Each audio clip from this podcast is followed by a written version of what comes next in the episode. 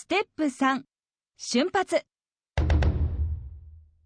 日本語が聞こえたらすぐに英文に直して言ってください。ポーズは少ししかないのですぐに言ってみましょう。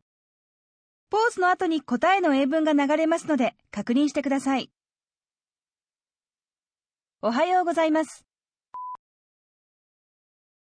Good morning. Good morning.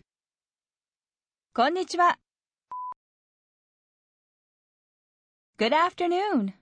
Good afternoon. こんばんは、お客様。Good evening, sir.